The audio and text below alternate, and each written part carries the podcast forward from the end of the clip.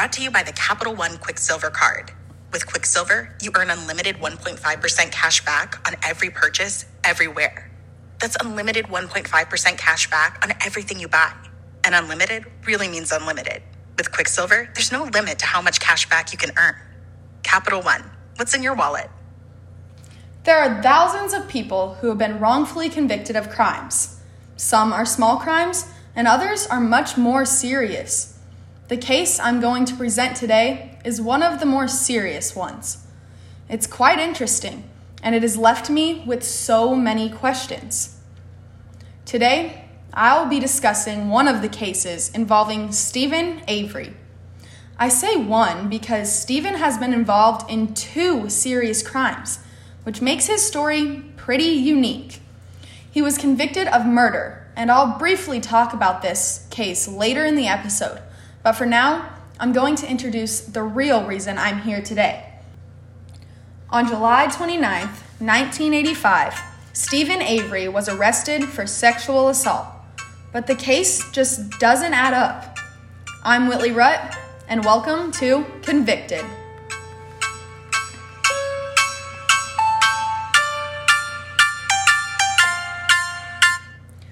Let's start from the beginning.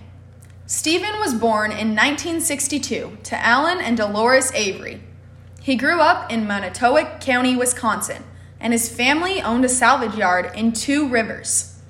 His mother said that he went to an elementary school for slower students, and when he got to high school, he could barely function. He reportedly had an IQ of 70 and eventually dropped out of high school. On July 24, 1982, Avery married Lori Mathiesen, who was a single mother. They went on to have four children together Rachel, Jenny, and twins, Stephen and Will. There's not much information on Avery and his early life, and not many people outside of Wisconsin had even heard of him until Netflix decided to make a documentary about him, which was called Making a Murder. This documentary is obviously about the murder he was accused of, and although that case seems interesting, it's not the case I'm here to discuss. And before we get too far ahead of ourselves, we need to discuss some of Steven's earlier charges.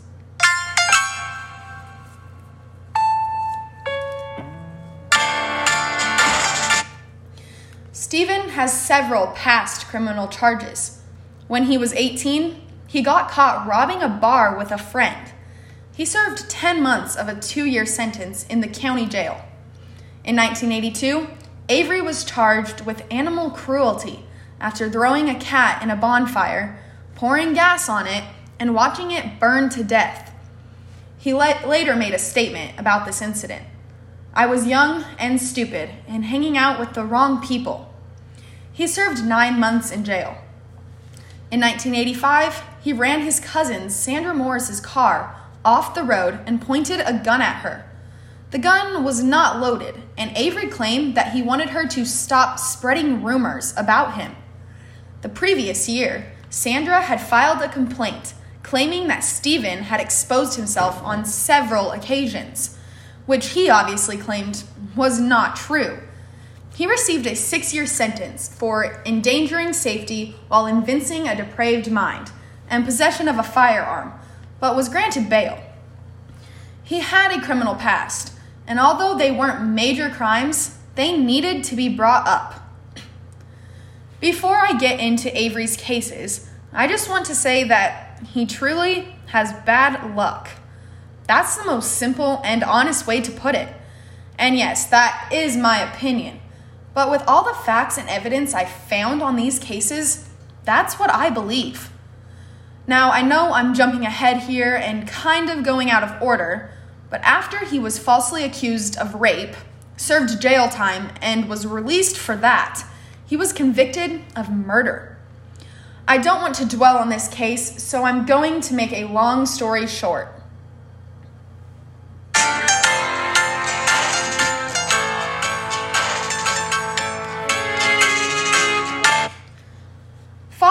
His release in 2003, Avery filed a $36 million lawsuit against Manitowoc County, its former sheriff, and its former district attorney for wrongful conviction and imprisonment.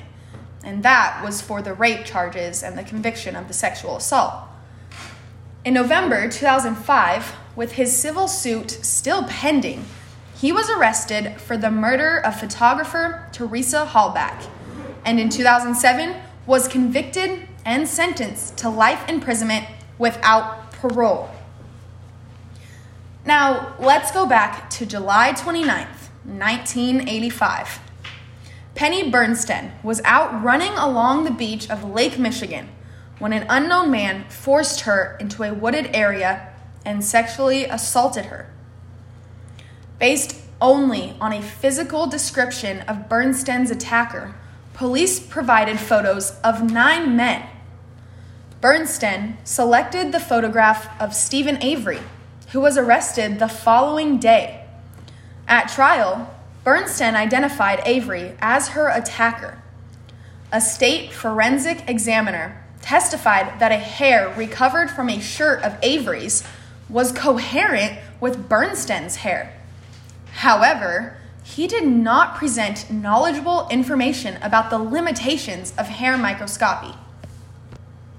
I personally find it interesting that Avery was presented 16 alibi witnesses, including the clerk of a store in Green Bay, Wisconsin, who recalled Avery, accompanied by his wife and four children, buying paint from the store. A checkout tape put the purchase at 5:13 p.m. Bernstein put the attack at 3:50 p.m. and she estimated that it lasted about 15 minutes, which meant that Avery would have had to leave the scene of the attack, walk a mile to the nearest parking area, drive home, load his family into the car, and drive 45 miles away in just over an hour. This just doesn't seem possible or even logical to me. I also can't understand why police wouldn't have considered this evidence more in the investigation.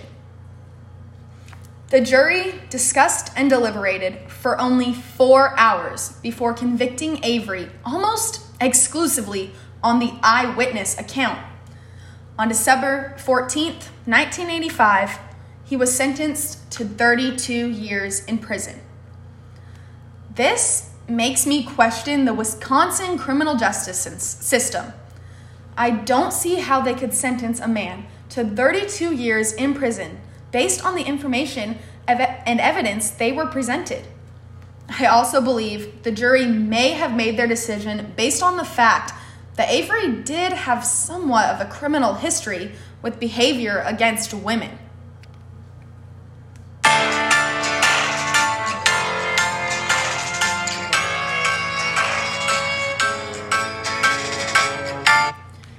Avery maintained his innocence, and in 2001, the Wisconsin Innocence Project became involved in his case. The following year, it was granted a court order for DNA testing of a single pubic hair found on the victim. In September 2003, a state lab matched the hair to Gregory A. Allen, an area man who was already in prison for sexual assault. This is interesting to me because some people believed that Allen was the real assailant from the beginning, but the police never investigated him. All charges against Avery were finally dropped, and he was released from prison after 18 years. This is when Avery filed that $36 million lawsuit against the Manitowoc County Police Department that I talked about earlier. It was later discovered that in 1995, Allen had confessed to having committed a sexual assault in Manitowoc County for which someone else was convicted, which was Steven Avery. But authorities never pursued his claim at the time.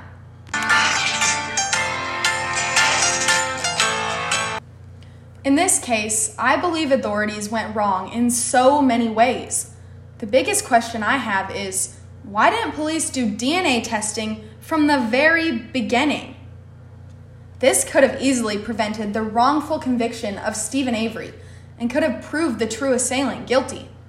It is also crazy that police chose to ignore the confession of Allen, and I can't figure out why they wouldn't have looked into it more closely.